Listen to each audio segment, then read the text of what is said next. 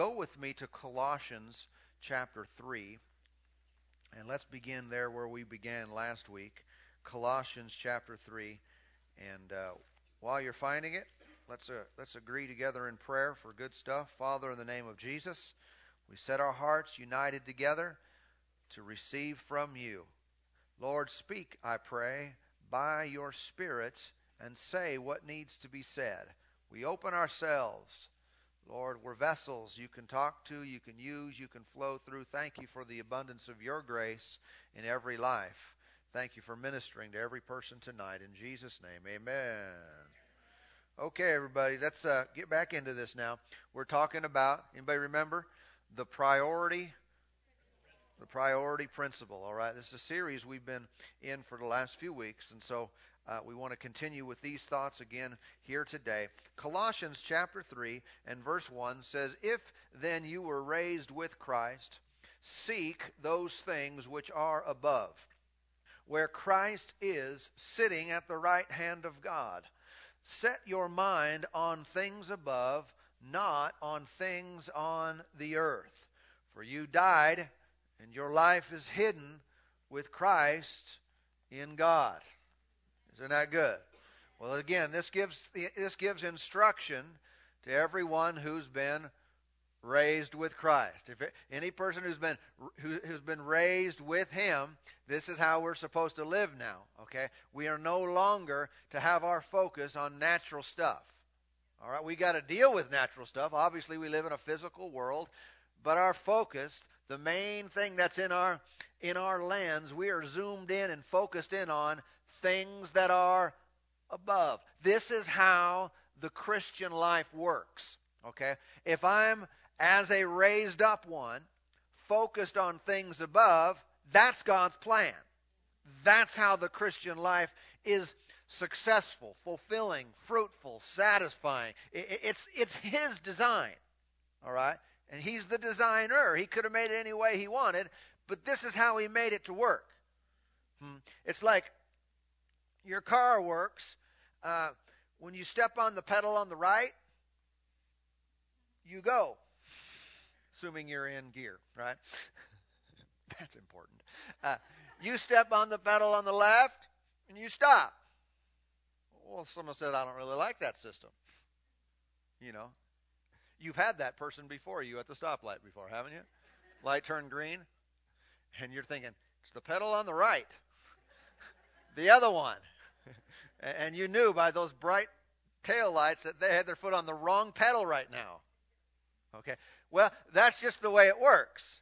The designers of the automobiles put the pedal on the right for gas, right? That's how you go. God designed our lives that once we're raised with Christ, now we must seek things that are above. Okay? If I don't do that, I'm going contrary to the way God created me. He didn't design the Christian life where you give your heart and life, you know, kind of, uh, to Him. You're saved, your sins are forgiven, but you still live like the world. That is really just not the way it works. And you continue to seek those things that are beneath. That's the person who tries to live a Christian life and they fail. They're not fruitful. They're not having any fun. It's hard. They're struggling. They always need prayer. and nothing wrong with needing prayer, but you know what I'm talking about? If we will do things the way God designed them, then when you want to go from here to there, you know how. Step on the gas and you'll go. And you know that as a believer, a risen one, you seek those things that are above, and it works. Your life works. Your relationship with God works. Christianity just flows. There's power, there's provision, there's peace, there's prosperity. It works. Why? Because we're doing it right. We're acting in accordance with the designer's plan and his will. It's easier to say amen to than it is to switch your thinking, though, isn't it? It really is. Because this is a habit that we all must get established. I live for Him. I seek Him, His kingdom, His plan, His will, His word, His ways, what He wants, I want. And when that's true, things click. They really do. Amen. If someone's saying, ah, with their Christian walk, their relationship with God, you're just not doing it right. Simple. Nothing wrong with God. Nothing wrong with you per se. You're just doing it wrong. you know, there's nothing wrong with the person who's sitting at the green light. They're just doing it wrong. I mean, I mean they're a bad person. Don't show them you're, you know, like the world does.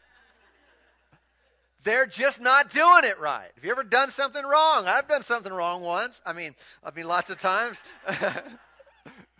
when it comes to the Christian life, though, a lot of people are just doing it wrong. Start doing it right. I just need more people to pray for me. No, you don't. You just need to seek those things that are above. It's simple to say. It's easy to understand, but a lot of people don't put faith in the system. They don't put faith in God's design, His plan. And so we go on not seeking those things that are above, trying to make things work. Trying every other way possible. You know, there's 20 options. And instead of just seeking those things that are above, we try every other one. I want to be nice and everything, but dumb. Why? Uh, and listen, I've been in the dumb category before too, but why do we do that? If we'll just trust that what he says works, it really does make everything work.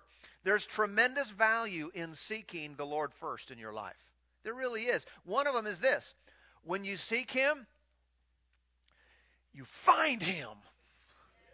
Amazing. Jesus taught us that, but how many know that really kind of is common sense? Why in the world God tell us to seek something that we couldn't get? Never. And so there are benefits. One, it works. Another is that it really keeps us from um, doing the rest of our life without His full blessing. See, Jesus is the one who said that He would add, or the Father would add all the stuff to us if we'd seek Him and seek His kingdom. And so if I will do that, not only will I find him, but I'll be able to live my life with the fullness of his blessing. It's like if you have a if you have a job to cut down a tree and you've got a certain allotted time to cut that tree down and you've got your your saw that you're going to use to cut the tree down, how many know it might be a good idea to spend a good portion of that time sharpening the blade, sharpening that saw first. I know someone might say, well, what's the big deal? I'm just going to get after it. I mean, you're sitting around there, you know, sharpening your blade. I'm getting something done here. Well, you're getting very little done. Another person might think, well, I would, I'll just cut the tree down first and then sharpen it. Well, how many know that's just what's wrong with that? It's just out of order. There is an order, there is a, a way to approach life and when things are in their proper order, life is much more efficient. You get the job done, things work. If you've got a lot to do, for example, pray more. In your life, I mean, if you've got a lot before you, you should pray extra. In other words, if your day is really busy and you don't have a moment to spare, you've got a lot to squeeze in, you better make sure and spend extra time praying. But what's the thought? Well, I don't have time for that. Okay, go through your day with a dull blade then. See how far you get. But that's the approach. See, we look at things so natural, but we're supposed to be heavenly minded, not earthly minded. We look at it natural. I don't have time to, to, to do that. I don't have time to seek those things that are above. I've got other stuff to work on. Okay, go out. Have at it. You'll be working at it a long time, but if we'll take time to put our mind where it's supposed to be, to fix our gaze on uh, in the proper way, then everything else starts clicking. Then watch. Then the blessing of God resides on everything else we do. And we're not struggling so hard and trying to make everything work. We, we literally live for Him. Be more aware of your heavenly position than your earthly position. To seek eternal realities, to seek the kingdoms, to seek heavenly things by thinking, by meditating, by, uh, by, by, inquiring into them should be the norm for, for, for all believers. Normal part of our lives. We're thinking about the Lord, His will, His plan, His ways, how the kingdom works, how to get the word out, how to expand, how, how, to, how to make a difference. When a person is occupied with Christ, uh, that's when God's power really works in them. The power stays the same, He stays the same. But when we allow ourselves to be moved, to be motivated, to be um, uh, to be again occupied with His business, that's when His power works. That's when what belongs to every one of us inherently in Christ begins to flow through us. Oh, it's so good. It's so worth it. Let me show you a few examples. Uh, turn with me to Colossians, or not Colossians, but uh, Second Chronicles. Second Chronicles, chapter 16. All right, I'm going to give you a few Old Testament examples here. Second Chronicles, chapter 16. Now, in this part of the Bible, uh, Chronicles, these are the chronicles of the uh, uh, of the nation of Israel and their kings and, and, and the prophets and a lot of different things that was going on in those days. There was a guy, a king named Asa. All right, let's check into the last days of Asa here. Uh, verse 11, 2 Chronicles 16:11. Note that the acts of Asa, first and last, are indeed written in the book of the kings of Judah and Israel. And in the 39th year of his reign, if you wanted our presidents to go out faster, think about this guy has been here my whole life. That's just a side thought. Uh, 39th year of his reign, Asa became diseased in his feet, and his malady was severe. Yet, in his disease, notice that phrase, he did not seek the Lord, but the physicians. What did he do? He did not seek the Lord. Did his failure to seek the Lord in when he was in dire straits have any kind of results in his life? Did it affect him in any kind of positive or negative way? Well, the very next verse says he died. So we know real specifically that there's a connection between not seeking the Lord and death. That didn't say he didn't seek the Lord, so the Lord smacked him.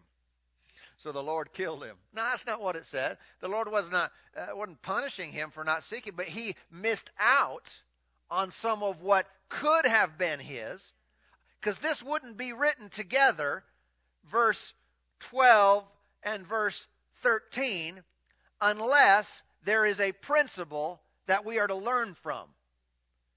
He didn't seek the Lord and he died. I need to get something from that. Here's what I get. If I seek the Lord, I will live. Really? You telling me you can stay living by seeking the Lord? Absolutely. It's it's called the resurrection power of God flowing through my life because as a new creation in Christ Jesus, I seek those things that are above. Does, will it lengthen my life? Yes. Will it lengthen the quality? Will it expand the quality of my life? Absolutely. There are perks and benefits to having your focus in the right place. Amen. Amen.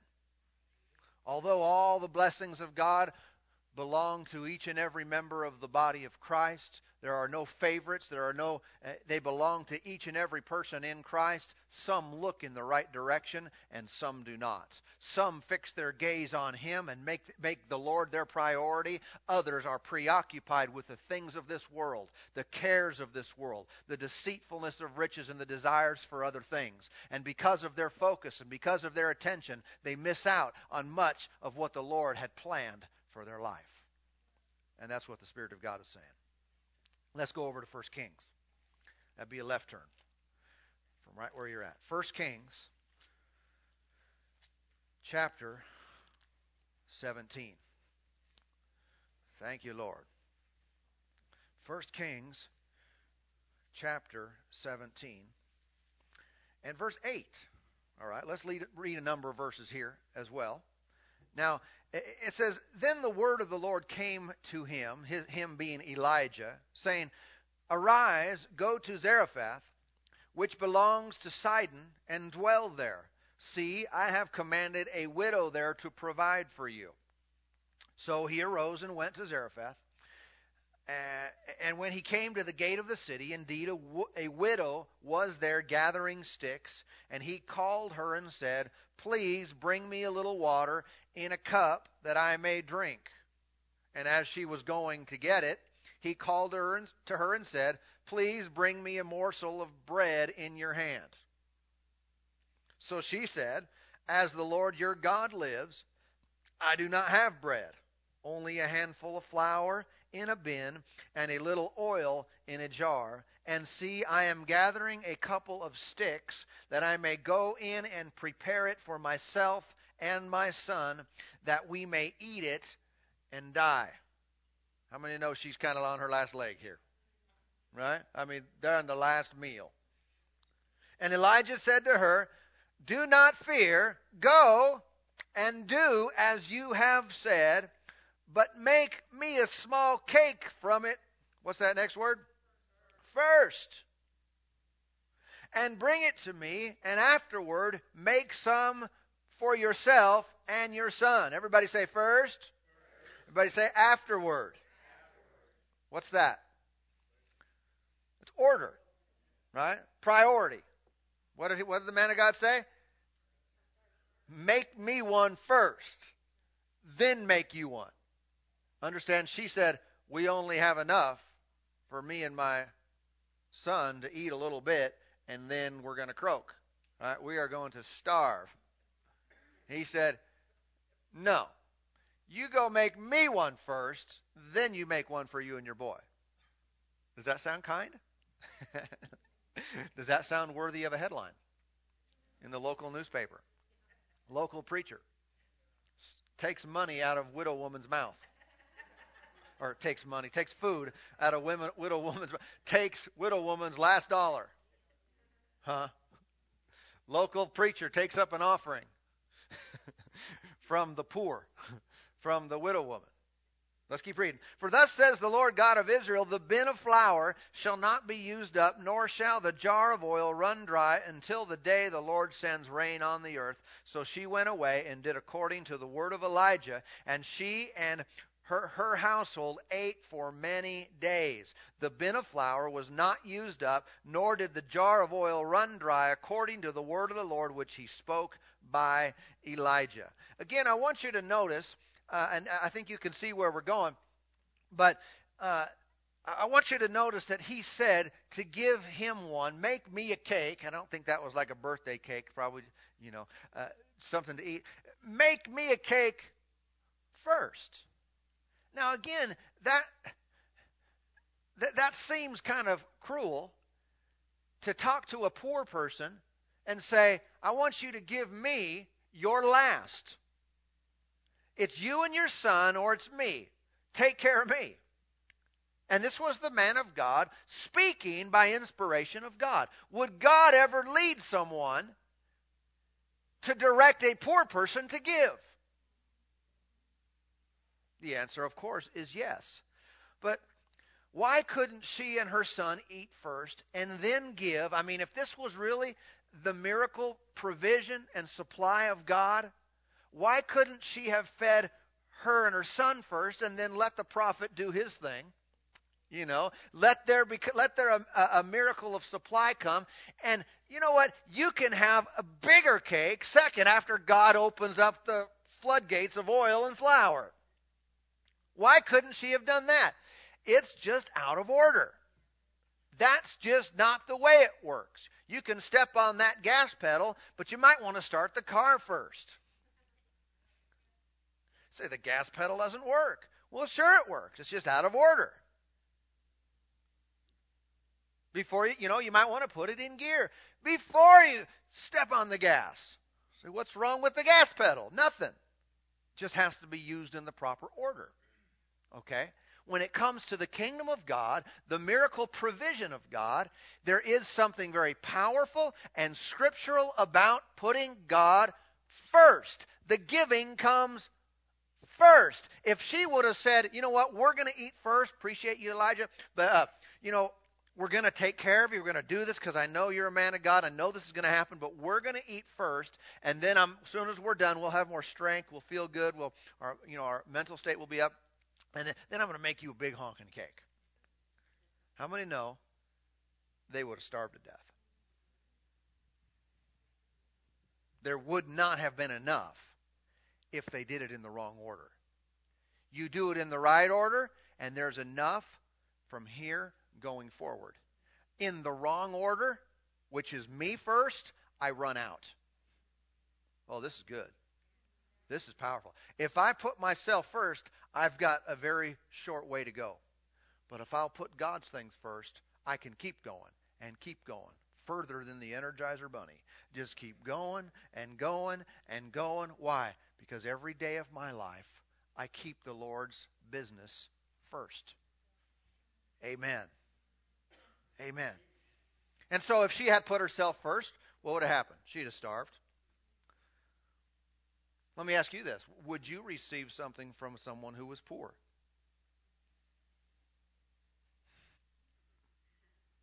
Would you take something from someone who it was their last? Too many of us, we see so naturally we are so preoccupied with earthly position and possession that we could never take a step of faith like that because we're we fear the criticism of man, people not understanding. How in the world could you take that person's last meal, their last dollar? It's because I see beyond the natural realm. I see beyond what we can see, and I see into the miracle provision of God. Amen. I, I, that's why I don't discourage someone who's who's not doing well financially. I don't discourage them from giving. I encourage them to give. Now, if I were just looking natural, I'd say no, don't do that. That's not that doesn't make wise financial sense. Amen. When it comes to finances, I believe that we should follow wise financial principles, except when it comes to giving. Honestly. I mean, uh, there may be, may be some of you that are, uh, you know, experts and, and real knowledgeable of, of um, you know, financial planning and all this stuff, and, and I'm all for that. But if you were to look at my, my finances, you would not recommend to, that I do some of the things that I do. You would not recommend that, I, that we do what we're about to do. If you knew all our finances and all our situation, you would not recommend it. But guess what? I know more than you. now, I might not know more just about finances in general. You might, you know, again, I don't know everything about that, but I have something else that I see. And there is a realm of God that I live in. It is the realm of faith. It is the realm where I'm stepping out of the boat and nothing's holding me up except the Word of God. It is where I believe that I can do all things through Christ who strengthens me. I believe that He supplies all my need and I, not, I need not worry or fear. I've been young and I'm getting older, but I've never seen the righteous forsaken or his seed begging bread. And I'm never going to do without. I'm never going to go under because I'm going to exalt the name of the Lord and let His kingdom be magnified in my finances in my life and all that I do. Why? Because I see something. I'm aware of something that's real in this life, and it is God who's on the throne, and He takes care of me. And this widow woman, she took a step of faith, didn't she? She didn't say, ah, I'm not going to do that. She went ahead, and the man of God spoke, and she said, Let's do it. I'm going to do it. And what happened the moment she did? God intervened. God stepped into that situation and began to do a miracle in her home. Notice that he's, uh, I think this is interesting. Uh, he told her not to fear. How many know an absence of fear is key to doing the right thing? Man, I'm afraid if I do this, stop. Use your mouth, use it against the, those feelings of fear, and say, I will not fear. I will not fear. I can't go down. I can't go under. God is on my side. He loves me. He gave his life for me, and I will never go under. Amen. Doing the Lord's will, seeking those things that are above. He told her, Do not fear. And uh, you might wonder, why, why didn't God send Elijah to a wealthy person? Why didn't he send him to someone of means, someone that had a full pantry, someone that had excess? How many know God will do things this way because he's wanting to turn around the life of a poor person? Someone who, who doesn't have enough. He wants to turn their life around. How does he do that? Does he just rain dollars on them? Rain this kind of stuff? No! He gives them an opportunity to take a step of faith. He gives an opportunity to step out beyond what they can do naturally, because naturally, they'd be doing better if they could. But they can't. Naturally, I am limited. I am severely limited in how I can uh, conduct my uh, affairs in life and, and how, how much I can receive. I'm limited. Therefore, I've got to find an opportunity to get out beyond me. I've got to find an ability to step into, to tap into something that goes beyond my mental brain power, my capacity, my ability to cause success. I've got to step over into the realm of God.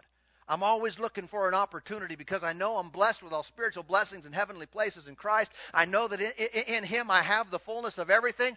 I've got to find a place where I can take a step of faith to activate it, to see it start to manifest in my life. And this is the way a believer, a New Testament risen one who seeks those things that are above, will conduct themselves in their in their life. Oh, thank you, Lord. Thank you, Lord. Thank you, Lord. Thank you, Lord. And so, again, uh, the Lord moves to meet everybody's needs, uh, just like He sent Elijah to this woman. But not everybody responds properly. Not everybody does the right thing and receives the promises of His provision. And uh, this is interesting as well that when you think about this story, uh, she didn't obey, and then all of a sudden her barrel filled up. And she's got a big honking barrel of oil. She's got big, huge flour bin. She's good to go. She's laughing. They're kind of throwing it in the air. Woo! Yeah, we hit the big one. just, just, I mean, just flowing in it. How many know that's not the way it worked? Is it just didn't stop producing? You might consider this. Uh, uh, this might be a little bit of speculation, but God sent Elijah there to have his need met, and so that through that, that woman's need, need could be met.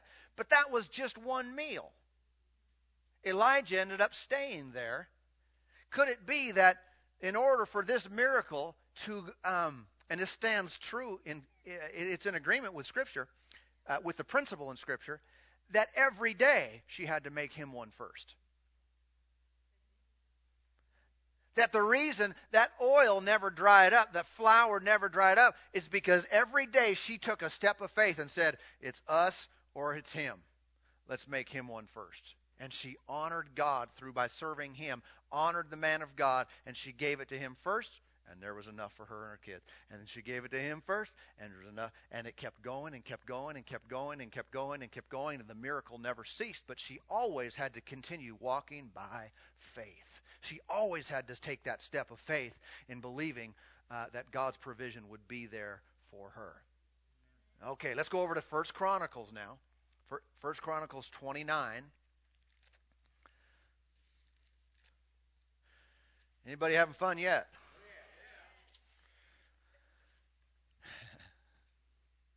First Chronicles 29, and let's read over here in verse number 1.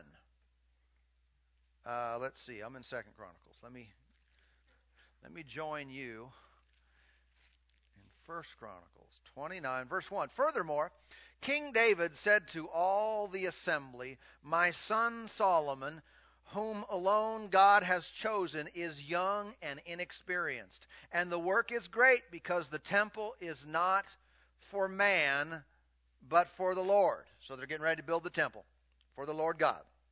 Now, uh, uh, for the house of my God, I have prepared with all my might. What did he do? He prepared. He prepared for the house of his God. He said, Gold for things to be made of gold, and silver for things of silver, bronze for things of bronze, iron for things of iron, wood for the things of wood, onyx stones, um, stones to be set, glistening stones of various colors, and all kinds of precious stones and marble slabs in abundance. So he got a lot of stuff ready. He said, Moreover, because I have set my affection on the house of my God, I have given to the house of my God over and above all that I have prepared for the holy house, my own special treasure of gold and silver. Why did he do this? It says, because he set his affection on the house of his God. This is called seeking God's things, seeking the kingdom, seeking things that are above. He said, Because I've set my affection on the house of God, I have given. How many know that principle is true today? If I love God, His kingdom, His business, what will it prompt and motivate me to do? I'll give to it. Let's see what he did. He said, verse 4 3,000 talents of gold, of the gold of Ophir, and 7,000 talents of refined silver to overlay the walls of the house. Uh, the gold for things of gold, and silver for things of silver, and for all kinds of work to be done by the hands of craftsmen. Uh, who then is willing to consecrate himself to the Lord this day? Now, without going through some of the talents and all those conversions, basically understand that if we were to bring this into today's uh, currency, our economy, this is multiplied billions of dollars. I mean, it, it's just, and this was David's personal offering. I did send him a brochure for our building, by the way. Uh, I hope he gets it. uh, it, it, said, so he said, who then is willing to consecrate himself? Um, by the way, do you see how that, that, how that was a public offering? It was known what he did. Sometimes people think, oh, all offerings need to be private. No one should know what anyone else does. That's not true. We've got biblical record of David's offering, exactly what it was. Okay. Verse 6 Then the leaders of the fathers' houses, leaders of the tribes of Israel, the captains of thousands and of hundreds, with the officers of the king's work, uh, of the king's work offered willingly. That's an important word. What's that? Willingly. Uh, they gave for the work of the house of God 5,000 talents and 10,000 darics of gold, 10,000 talents of silver, 18,000 talents of bronze, and 100,000 talents of iron. And whoever had precious stones gave them to the treasury of the house of the Lord into the hand of Jehiel uh, the Gershonite. Then the people, what did they do? They rejoiced, for they had offered willingly, because with a loyal heart they had offered willingly to the Lord, and King David also rejoiced greatly. Notice the attitude of their offering. It was a willing offering. It was an abundant offering. It was a massive overflow for the kingdom, for the house of God. And what did they do when they gave it? Let's have a moment of silence. Everybody hush as we sacrifice. Give our stuff to Him. I don't really want to. I guess I have to. Sheesh. No, that wasn't the way they approached it. They willingly and with rejoicing gave their stuff to the kingdom of God, gave their stuff to the house of God. That's the attitude we want to have here and we want to have today. What is that? One of willingness and one of rejoicing. Someone said, "I don't want to do anything." Man, don't save us your save us your uh, your whine. You know, no one's twisting anybody's arm to do anything ever. So if you so I don't want to, fine. No one's going to shine a spotlight on you. Just hush. but for those who have a willing heart and are ready to rejoice, that's how we offer our gifts. That's how we seek first the kingdom of God. Now, again, not because we feel trapped or forced or anything. No, I genuinely and truly, I've been raised with Christ. And so I know my life is all about Him now. I seek first his kingdom. And that allows His power to flow. That allows His supernatural provision to flow in our lives. Amen. Amen. And when we set our affection, how many understand on the house of God? That's when everything becomes different. Amen. When our affection is truly on Him. You know, there's much we can say about this. I want to uh, I want to wrap things up and and and, and finish up for today. Uh, you you might recall over um, in the book of Revelation where one of the churches was given this message, uh, a correction that they had left their first love. All through the Bible, we can see that with the Lord, what is first is important. It's not just that everything gets done, it is the order in which things done things are done that matter to him. And let it be said about your life. Let it be said about you when you come to the end of your life. That people will say, they sought God first. They made God's business the most important thing. And how many know it's one thing to be a who's who on planet Earth? There's a lot of fame and fortune that certain people attain, but I think the list looks different in heaven. It's not necessarily those who were well known and those who got a lot of uh, attention on the on on planet Earth, but it it is those who made God's kingdom the most important thing in all they did. Amen. They sought the purposes of God. And let that be said of us here today. You decide for you. Amen? Because we can't always look at each other on the outside and just know. But I know that's what I want. I love the house of God. I love God's eternal work. More so more than anything I have. More than anything I can do. I'd give it all up in a moment for his kingdom to be advanced. The Apostle Paul made an amazing statement over in, in Romans, I think the ninth chapter, tenth chapter, maybe the tenth chapter, where he said concerning his natural people, Israel, his relatives of the flesh, his country countrymen, he said, I'd be cut off from Christ if I could get them saved. And that's always blown me away. It's like, dude, you really know what you're talking about? And he did. I mean, to be cut off from the Lord, eternally separated from God, so that uh, so that others can be saved. It's like, he, you're past me. you know. But that's the extent of how of what God had done and the love that He had placed in His heart and how His life had been changed. Truly living for others, truly living for the advancement of others powerful thing. Amen. Father, in the name of Jesus, thank you now for doing a work in our hearts and in our lives today. Oh, thank you, Lord, for doing a work. Lord, we've been saved, we've been changed, we've been washed and cleansed and made new. And Lord, for this we give all the thanks. Forever and throughout eternity, we'll, we'll give all the thanks to you for doing good things in our lives, for saving us and giving us freedom and victory over sin.